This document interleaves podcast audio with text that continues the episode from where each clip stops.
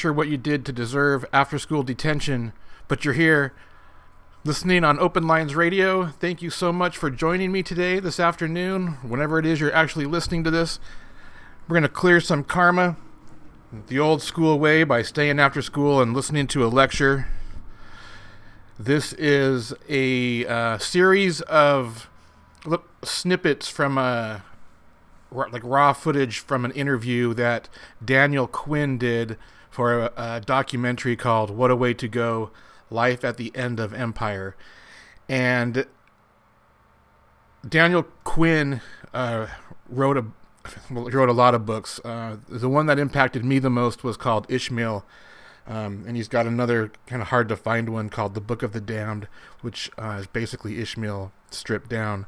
And then uh, another book I, I read, which he co wrote, is called uh, A Newcomer's Guide to the Afterlife.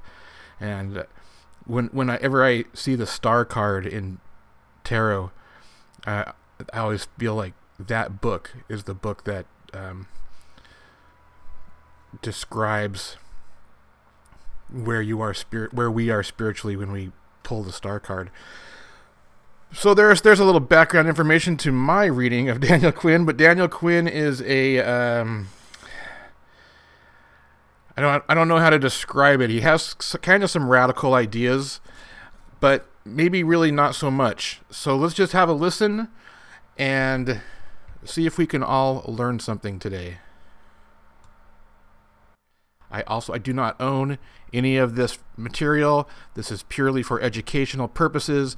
I will post a link to the YouTube video on www.artbellisdead.com as soon as this finishes airing live. Have a great day. I'll talk to you soon.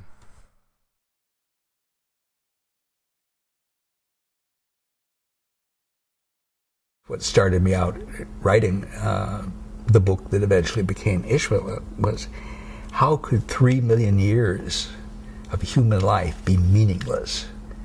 It had to have a meaning, and that's what drove me. And the meaning that I saw was that the way people were living at that time, during that vast period, was a way that I didn't even have the word sustainable at that time. It wasn't in use at that time. They were living in a way in which humans could live for millions of years, tens of millions of years.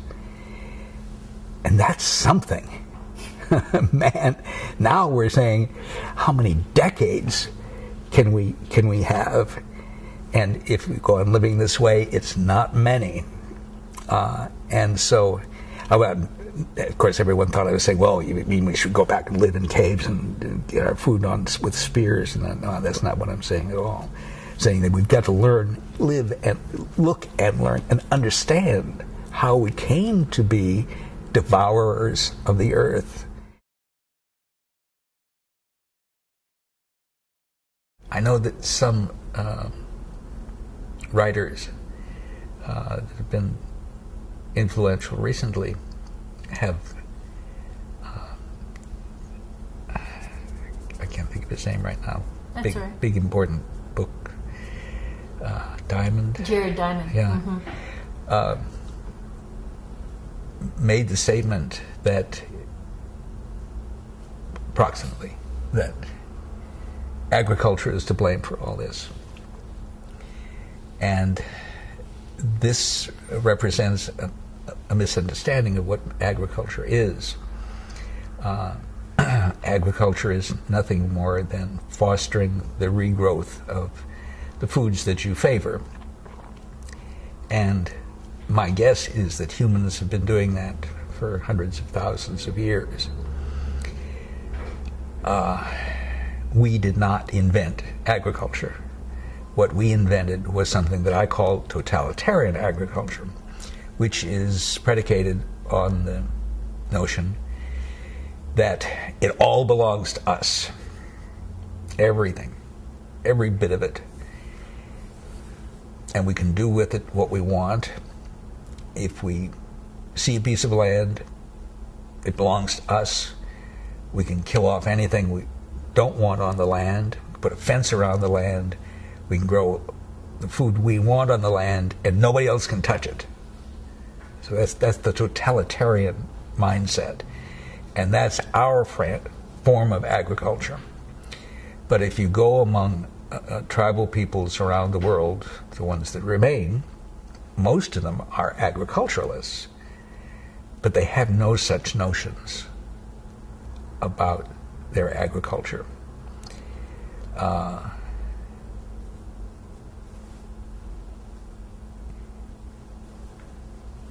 they practice sustainable agriculture.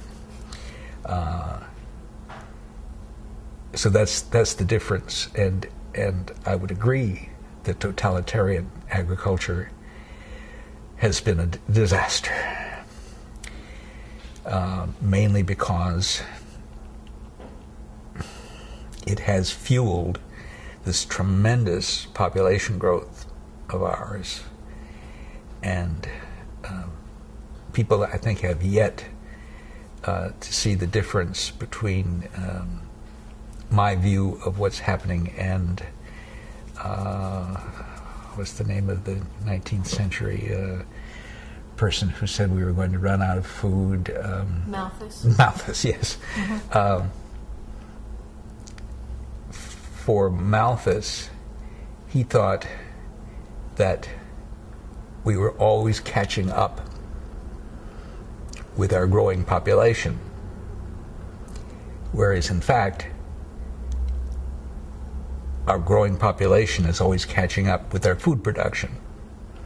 We have a food race on our hands, is like the, the Cold War arms race, where we would make a, a weapon, the Russians would make a, be- a better Russian, uh, better weapon.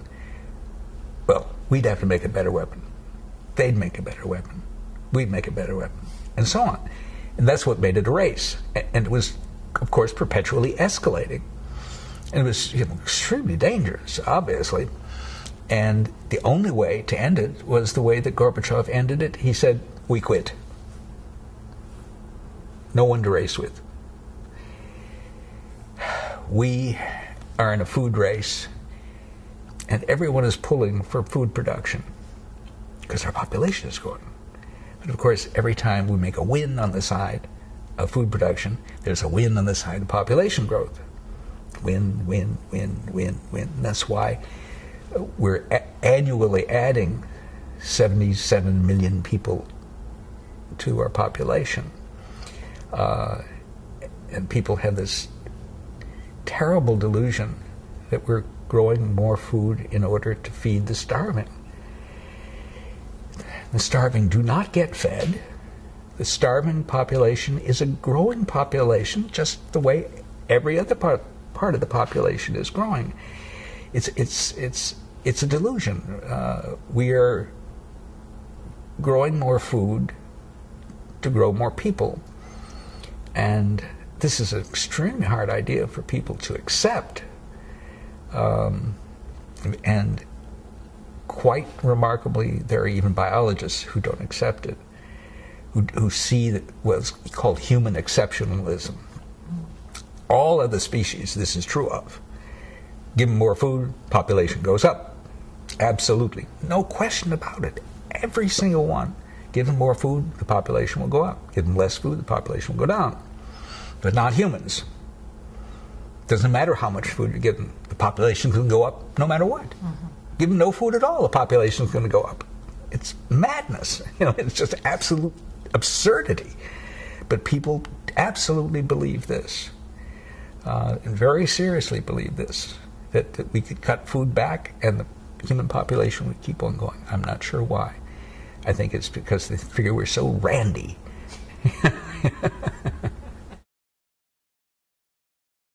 well, the, the boiling frog metaphor is not, not my own by any means. Uh, the systems uh, thinkers have, have used this metaphor for a long time. But it is that if you put a frog into room temperature water and then turn the heat on uh, low, uh, the frog will be quite happy uh, to sit there until the water is boiling and it's dead. And but of course, on the other hand, if if you toss a frog into water that is boiling, it will uh, do its best to get the hell out. Uh, and we've definitely been uh, in that situation for the last last 40 years. Um, Silent Spring was so shocking because it had always been assumed that we could we could do anything to the earth and it would take care of it somehow. Pour in poison, it'll give us back fresh water. And so this really woke us up to the fact that that's not the case. Uh, the world is vulnerable to what we do to it. Uh, and then just six years later, uh, uh, Paul Ehrlich came out with the population bomb, uh, which was pretty disconcerting. Uh, nobody had really been thinking much about population.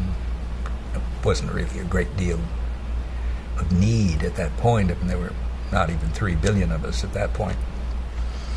Um, we thought we could do something about pollution, you know, write your congressman, get tougher laws passed, and so on. And only gradually did we realize that uh, a lot of people in Washington care a lot more about industries than they do about people. Uh, and that unfortunately hasn't changed at all. Uh, and all of those laws were compromises anyway. Uh, so the water has been getting hotter and hotter and hotter, uh, but people are are sitting there saying, "Well, yeah, it's definitely a little warmer than it used to be, but everything's okay." And of course, a lot of people don't. A large part portion of the population doesn't remember what it was like in 1950 when there was utterly no idea that we weren't going to go on forever. I mean, the future was just absolutely a glowing paradise.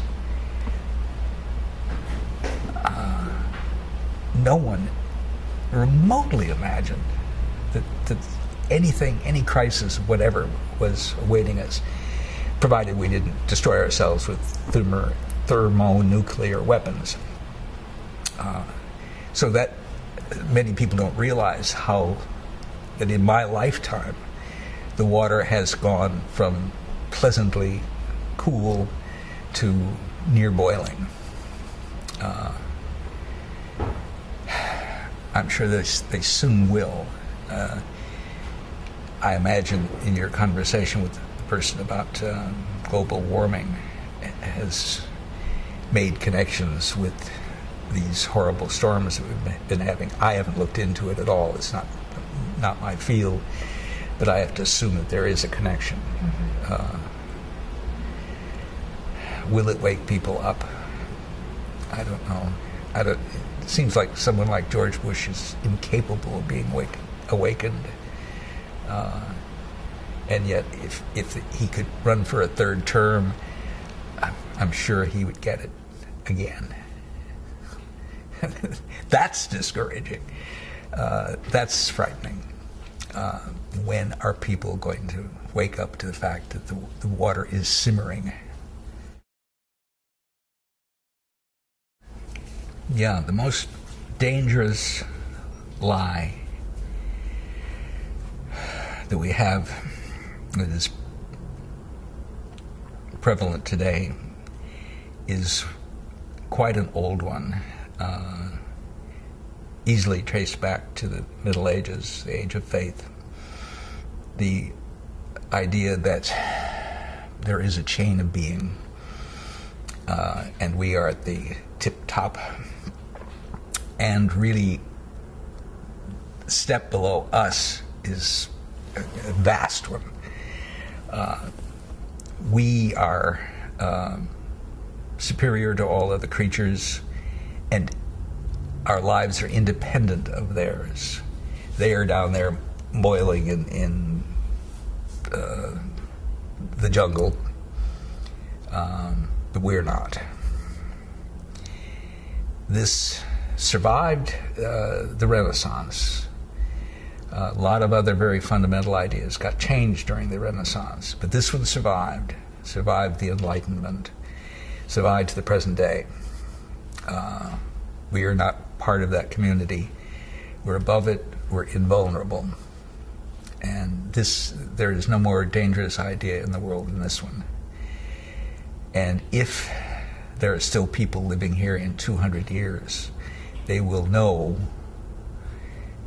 that we are as much a part of that community as caterpillars or camels or porpoises or palm trees.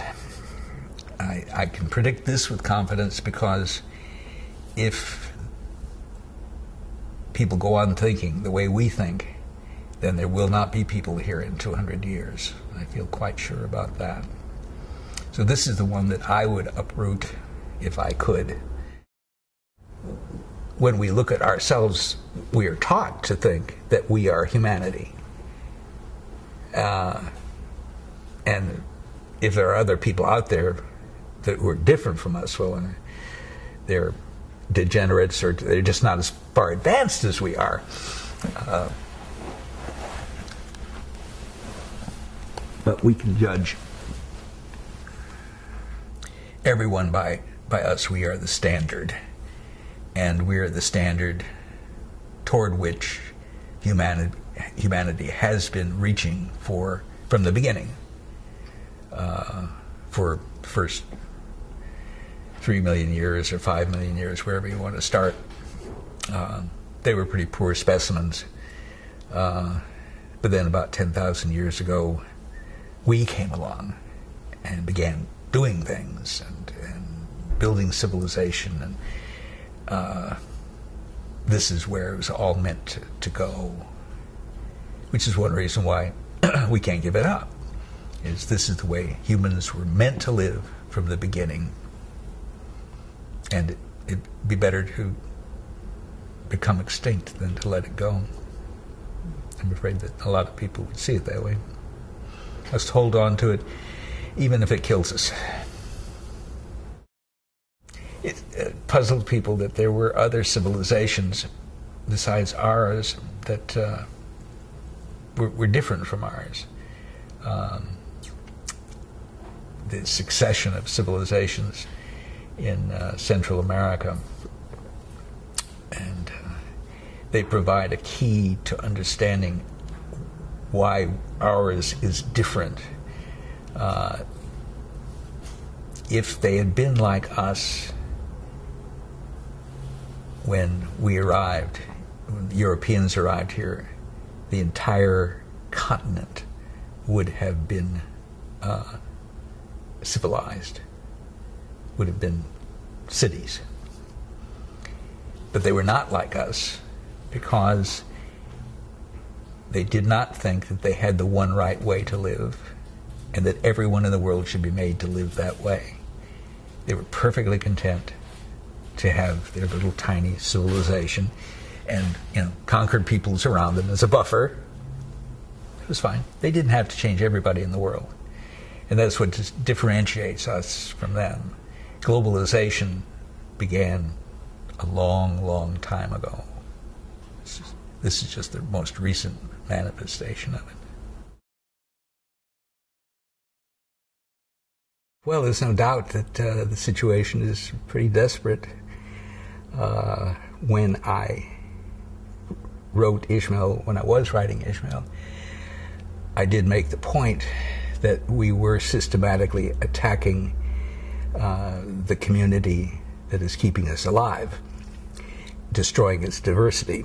But I had no idea that we were actually entering a period of mass extinctions. Uh, this is very grave. Uh, by now, it's no longer a question among biologists. And people are, it doesn't make a very good news story uh, for some reason. And people seem very cool about it. Uh, well, so 200 species are becoming extinct every day. but we're not one of them, so what's the big deal? But the point is that if this goes on and on and on and on, there's going to be come a point when the system is going to collapse. And uh, this is not going to be just bad for us.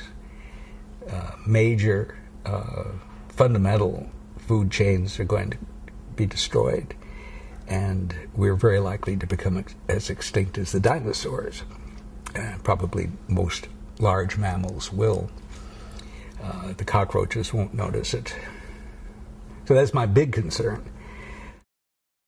If, if of course, the worst happens with the uh, depletion of oil, then of course there will be an enormous die off.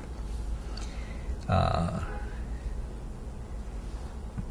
that prospect doesn't make me rejoice because I know it's, it's, going to be unthinkably horrible. Uh, but other than that, I I don't see the possibility of a of a of a die off, meaning a gradual thing, because if we keep going, uh, I've used this analogy many times, but it's a, it's a good one. Uh, we are like people who live in a very tall building, brick building. We live on the top floor, And every day we go out, go down to the lower floors, and at random, we knock bricks out and take them upstairs to the top and build higher. Every day, downstairs, 200 bricks, take them upstairs. And the building is perfectly stable. But it's not going to be stable forever because we are attacking the structural integrity of the building. And one of these days, these uh, structural uh, deficiencies are going to combine. This one's going to get together with this one and this one, and they're going to bring them all together. The thing's going to go boom, like that, in minutes. This is what we're doing to the living community on which we are living on top, on top of which we are living, put it grammatically. And uh, seems perfectly stable, but 200 species a day. This is is calamitous. You know, there are millions of species out there. You know, we know that. But 200 species a day, day after day after day, year after, and as our population increases, it's going to turn into 400 species a day and 1,000 species a day. And there's going to come a day when the system is going to collapse. And uh, my guess is that the human die off will be 100%. Uh, as I've said, uh, you know, I think that uh, uh, the scorpions won't notice. They didn't notice. Didn't notice it when at the end Permian uh, mass extinction. Didn't bother the scorpions. so the life is not going to disappear, but I fear for uh, all uh, complex, large uh, mammals and uh, lizards, probably birds. I don't know. I don't know what, but uh, people have the idea that oh yeah, well things are going to get really bad, and and uh, either we'll we'll see that you know we've got to change right away or there will be a big die off. I, am afraid that's an optimism I can't share. The uh, threat of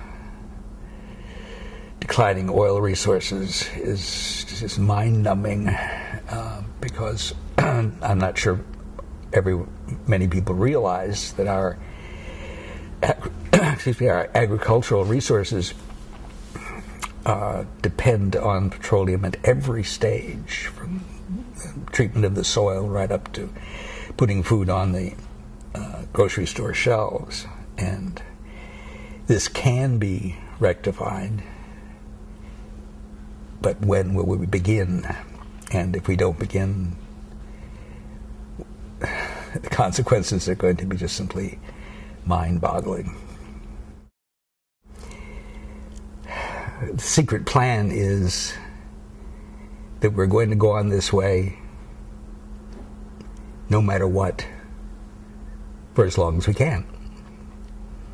Um, I likened it to the secret plan in uh, Nazi Germany. Uh, it was an open secret. Uh, everyone knew that those Jews weren't going off to uh, resorts or to have picnics in the woods, but no one talked about it, and no one talks about this either. Um, although they're sometimes compelled to talk about it, as, as the example you just gave. You said, yes, well, of course, environmental reasons have prevented us from ex- exploiting these resources, but, well, we've got to. So we'll keep on going until we just can't keep going anymore. And uh, of course, it's, it's a very dangerous plan, needless to say. If you think that the panics that occurred in Houston when the hurricane approached were bad, we know how bad they were. It's not going to be anything like what is going to happen. It's not going to happen in the last six months. The panic is going to start way before that.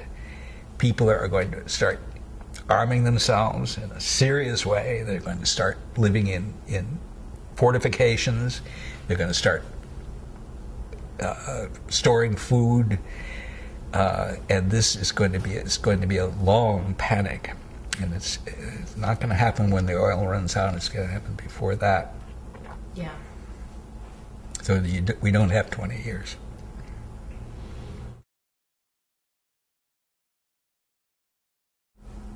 What was wrong with these people?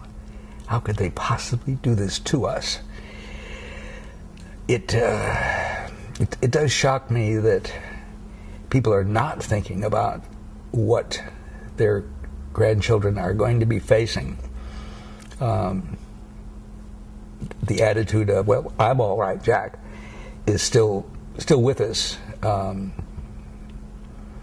I mean, I know I'm not going to be here to see what my grandchildren see, but I I fear for them very much. If you go among uh, tribal peoples, uh, they don't have a sense of being evil or um, flawed.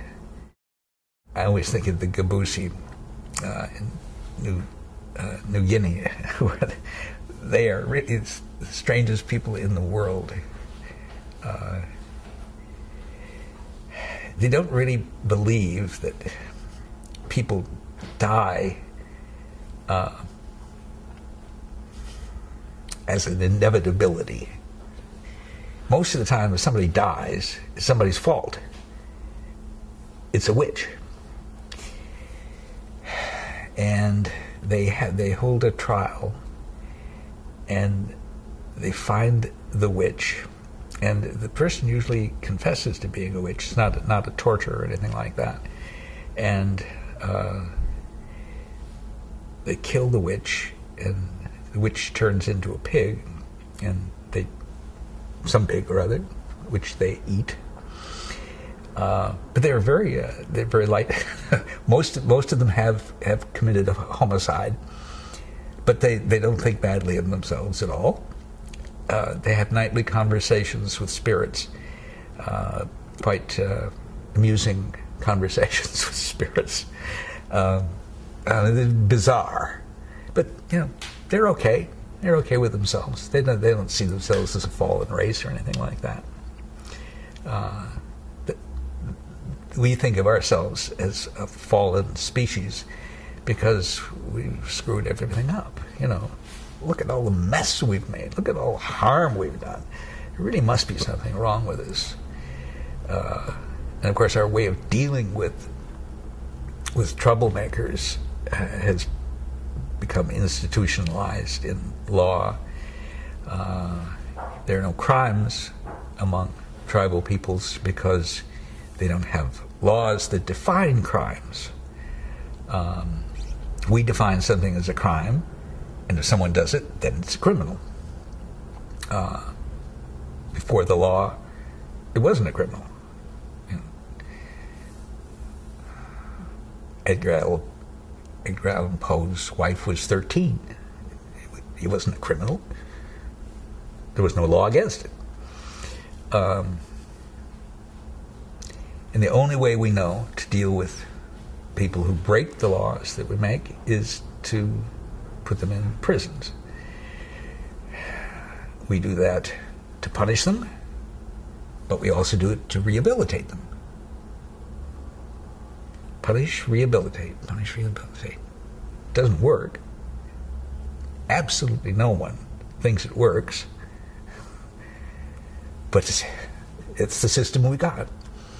So uh, it really does look like we're flawed. Um, so many criminals. I mean, how many new prisons go up every year? We're just packing them in, picking all these criminals in there. So it's certainly not unreasonable for us to perceive ourselves as deeply flawed. But of course, we're the most wonderful creatures in the world as well. Should definitely be guardians of the earth, should be appointed guardians of the earth.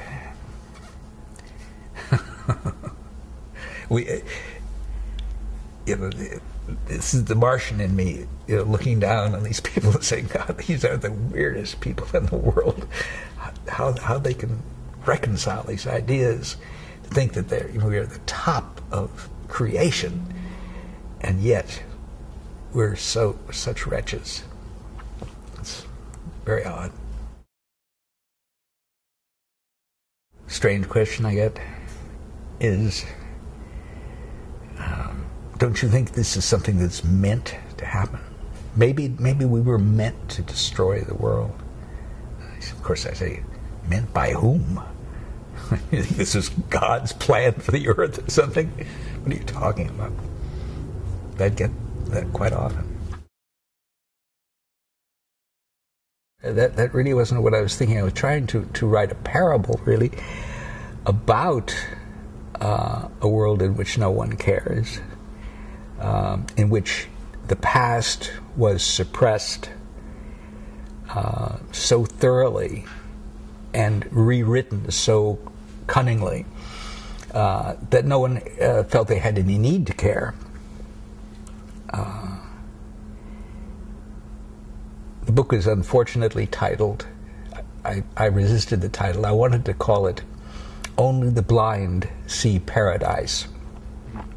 And I knew I should have chosen that title as soon as I got up in front of audiences at book signings and tried to explain what was in the book. Because if I'd had that title, then I could have said that that is us.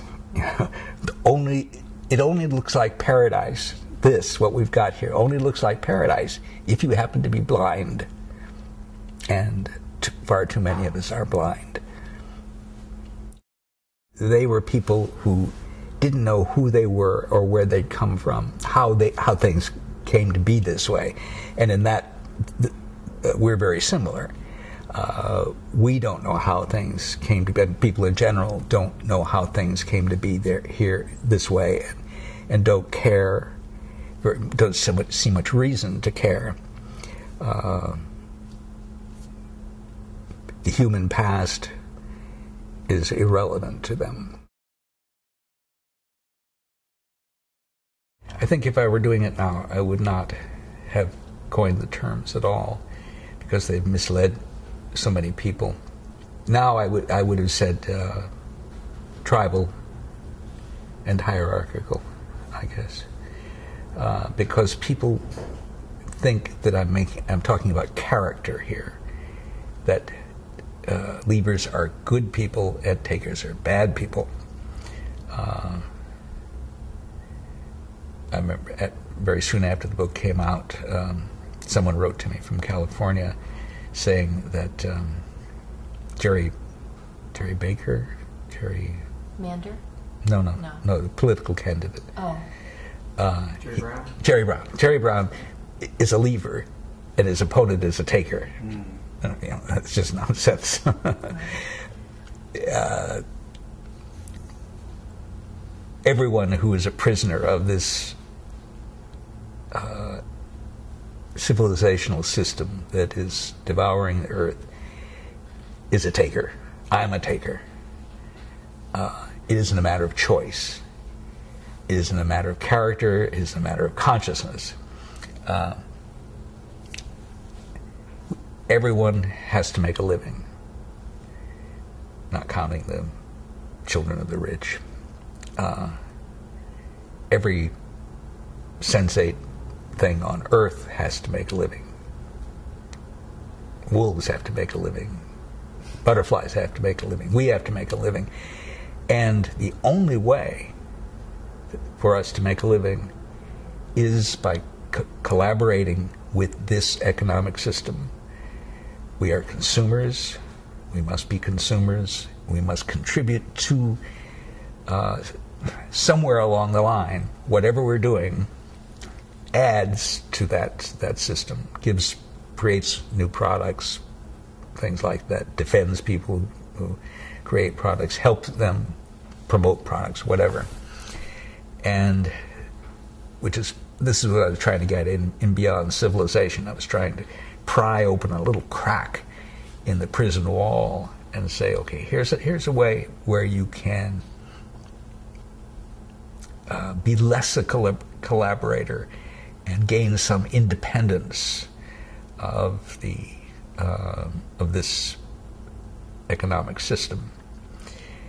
Uh, the idea was a very strange one for most people. People think of, of tribal living as something very mysterious.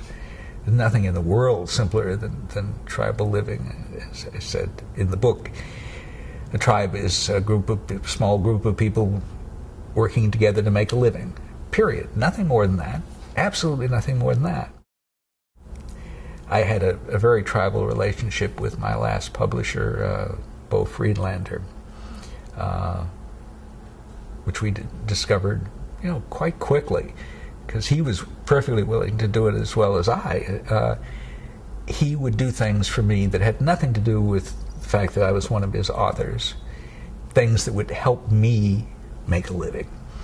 And I helped him do things that helped him make a living. Because he was a small publisher, he had no great cash reserves. So I, I would do things like proofread things for him and copy edit things for him, stuff like that. And uh, I, was, I was very sorry when he uh, when his company went bankrupt. All, all of my books were tied up for two years. Because a lot of people ask me, you know, well, isn't a, isn't a commune or an intentional community the same as a tribe? And I could say, well, maybe I don't know. It depends on the on the community. But in the tribe, it wasn't. Well, I and my family we make arrowheads, and we do really well at this. And another group says, well, we collect food, and we're really good at that.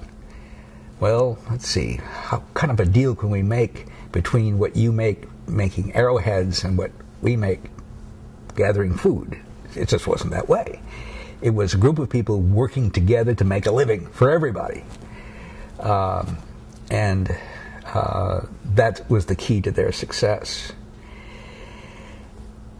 And we, um, in the absence of that, I think is probably most, the most deeply felt human need is the need to know that you were in a situation where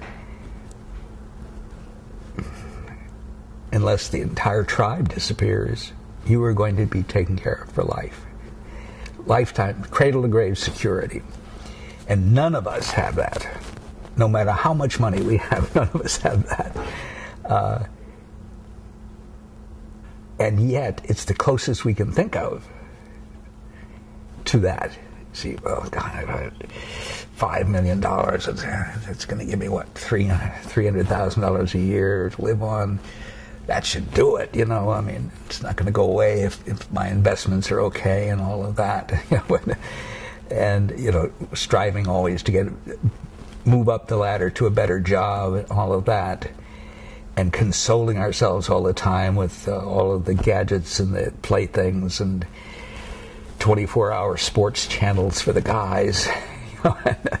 uh, and these are all poor substitutes for the kind of wealth that we have had once and the people who live this way still live this way have which is why they will die to keep it rather than allow themselves to be sucked into this way of life which to them looks like poverty uh, back in the in the 80s um, I don't know why they stopped writing stories about it but uh, back in the 80s there were many stories about uh, tribal peoples in Brazil who were uh, committing suicide rather than uh, allow themselves to be overrun and sucked into our society. People are finding it more and more necessary to work harder and harder, and for both, uh, for uh, couples to work, both must work. In, in the past, uh, usually only one member of the uh, family had to work, and it was much easier then, uh, 50 years ago, than it, than it is now. Yeah, it's hard to, hard for people to accept the fact that the more you base your society on agriculture, the harder you work. It seems to defy intuition.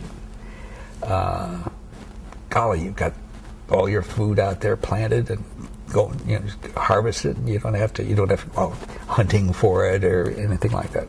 But the fact is that when we were hunting for it and collecting it god grew it. You know we, we didn't have to plant it. We just had to go and get it. And uh, it would be interesting sometime. I, I, this would be a project for Paul Hawken. He likes this kind of thing. Uh, to take a, a, a, can of three ounces of peas, uh, caloric value, um, I don't know, 120, something like that, and find out how many calories it took to put that can of peas on my shelf. It's, it's probably 5,000 or something like that. And, and calories, of course, a lot of those calories came from burning fossil fuel, but an awful lot of those calories came from human labor as well. Uh, someone had to stand there at the machines, someone had to run the machine, someone had to design the label, someone had to put it on the shelf, someone had to open the store, you know, all of that stuff goes into it. And uh, just to get 120 calories of, of peas, it's laughable, really. Yeah. Whereas uh, in uh, uh, among our ancestors, they go out and expend 50 calories to get 120 calories, and so they did. They they were the most leisured society that has ever existed. There has to be, you know, seen benefit. Uh, what right now with the industrial revolution as it is still going on, the benefit is all uh, I have a new idea, I'm going to make a billion dollars. well, yeah, you're probably right, but it, there has to be a different kind of reward.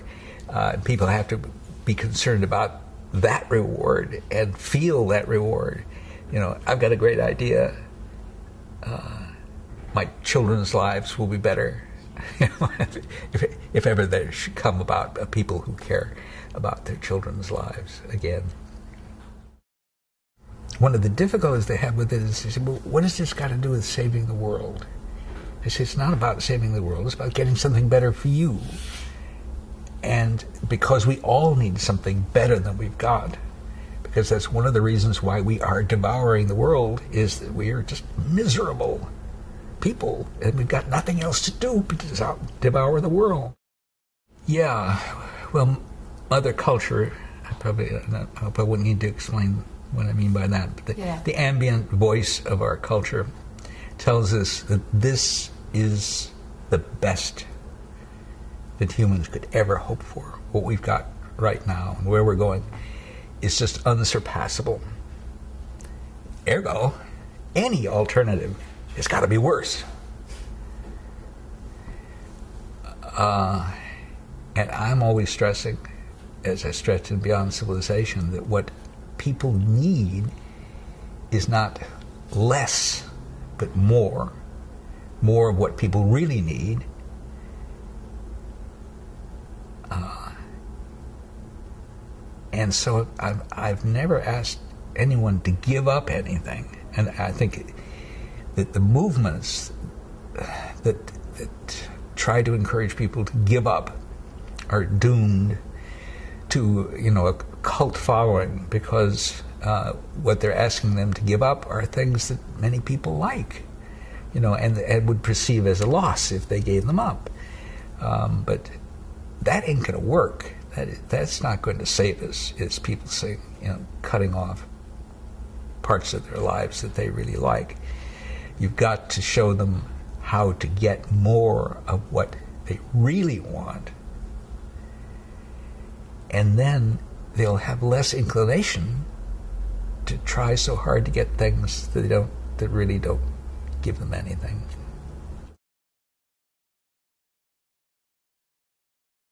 So we can't put the, the bricks back, but we jolly well better stop taking them out. And pretty soon uh, and restore uh, conditions in which uh, speciation can take place. uh, I think it's probably pretty well agreed that speciation is is is flat, if if not, it was it's going negative. Um, but we still have a viable community right now. It's not going to remain viable if we keep on doing what we're doing. Some uh, getting getting us back to a, a reasonable population. I have no answer as to how to do that, but people first have to understand that it must be done if we're going to survive. And once people do understand that it must be done, then people at the policy level will begin to think about it, which they're not doing now, and say, well, this is what's got to happen. This is what's got to happen. Uh, and we owe it to you, people out there, to make sure it does happen. We're not, I'm talking, people say, well, you mean you want to starve people to death? No, uh, that's not my idea at all. But something must happen uh, for the good of humanity. Because I value humanity. It- people will ask me, why? Why do you care? Why should I care about humanity? I said, well, you know, it's like in your you're in a burning building. Building, you know, why should you care? Uh, I don't know. If you don't care, stay in there, burn to death. But um, I, I I love humanity. Um this culture is. I don't love this culture. To su- survive, people are going to have to understand that we need the rest of the living community, and we need need it intact. Um, and when I say talk about saving the world, I mean saving the world as a human habitat. Um, had a long conversation with uh, a man who's been following my work for many years. And said, "I- "I just can't see see that happening. People are ever going to see that." And I said, "Well, what's involved is self-interest. If you would like to survive, if you would like to have your children survive, if you would like to have your grandchildren survive in a decent world, in a livable world, this is what you've got to see. And if self interest isn't strong enough, then I do worry about the future. Uh, people are going to have to see that is it their interest to change the way they see the world and the way that they deal with the world. Another author I talked to about this once said, uh, What I miss most is never being able to wake up or look out and feel joy as I did many years ago. And then that, that's very painful. Uh, we live in a, a joyless, a joyless uh, society. Uh, I wish I had some good advice for young people. The best advice people write to me often and say, I've read My Ishmael, I see what you're saying about the schools, and so I'm a junior in high school and I'm, I'm going to walk away. So I I write back quick and say, don't even think about doing that because you've got to think longer term. If we're going to turn things around, we need people everywhere who are doing their best, doing what they do best, being effective, whatever it is, whether it's in. Uh, I've got a letter from someone who just encountered my work who's a vice president of a Fortune 500 company. Well, it's terrific, you know, oh, that's wonderful. Uh, I don't care if you're in the worst industry in the world, uh, but you've got to do, you've got to realize your potential. You can't throw that away. So stay in school. I know exactly what the schools are, but If I had quit school before I got a bachelor's degree, none of my books would ever have been written. I know that for a fact. That's what I do best. And you've got to pursue what you do best, whatever it is. And don't just think environmental engineer, you know, because you figure that's going to be the best for the world. You've got to think about what am I good at? Like, is my real yen for politics? Go into politics. Do I really want to be a lawyer? Become a lawyer. You know, you've got to do what you do best. So that's the best advice I have for young people. I've had a lot of letters from people who say to me, Thank you, Mr. Quinn, for showing me that I'm not crazy. Because people have been telling me for years that I'm crazy, you know, because I have ideas like this. Um,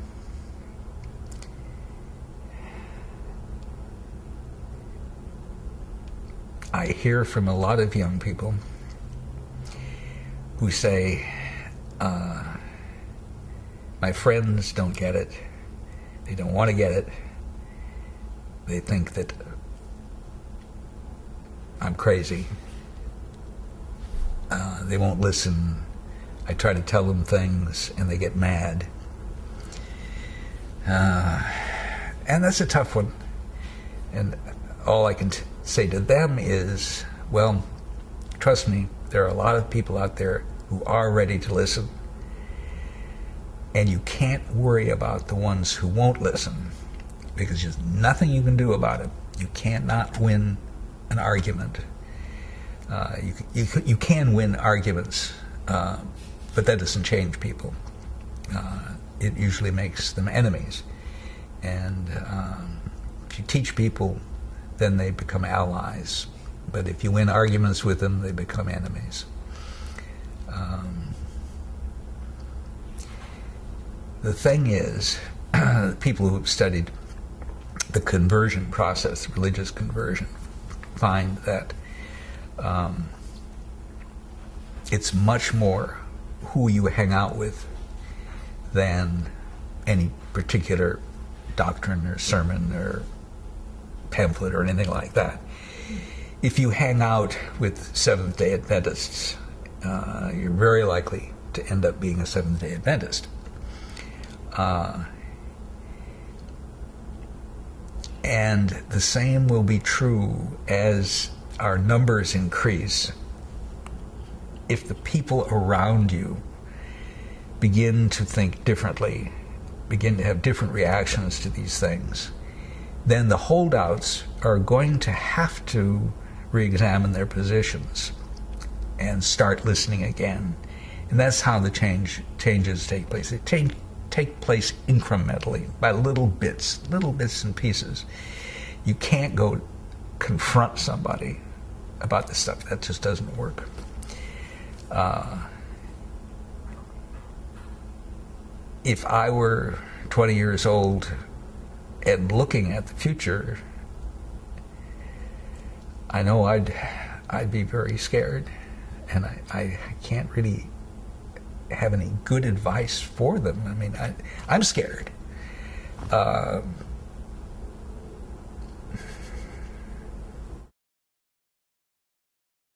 looking back over the arc of the last 30 or 40 years, beginning with Rachel Carson's Silent Spring, a lot of bad news came along during that period. Things that we couldn't imagine in the 50s uh, when we thought that by now we'd all be flitting around in our helicopters and uh, having robots around doing all the housework and everything, cleaning the pools. Uh, and that gradually eroded. Uh, I'll tell you a brief story about mm. Ishmael was a book of eight versions, the eighth version being Ishmael. Mm-hmm. The sixth version was the first version that had everything in it that you'll find in Ishmael, plus a good deal more. And I sent this off to an agent. This is 1984, actually. And the biggest agent most powerful agent in New York City at the time. And they wrote back a rather pitying letter saying, you know, it's obvious that you have a, you put a lot of work into this and uh, you're a very intelligent person. But the truth is, this is the 80s, not the 60s or the 70s, and nobody cares about this stuff anymore. Nobody cares about saving the world. This is the 80s, you know. and, and, even worse, there's absolutely nothing you can do th- with this material that will ever make it publishable. so I knew they were wrong about the second one, uh, but I knew also that they were right about the current climate. But the climate really changed very dramatically in 1990. I don't know what what uh, 1990 was, but uh, among other things, the Bioneers was founded.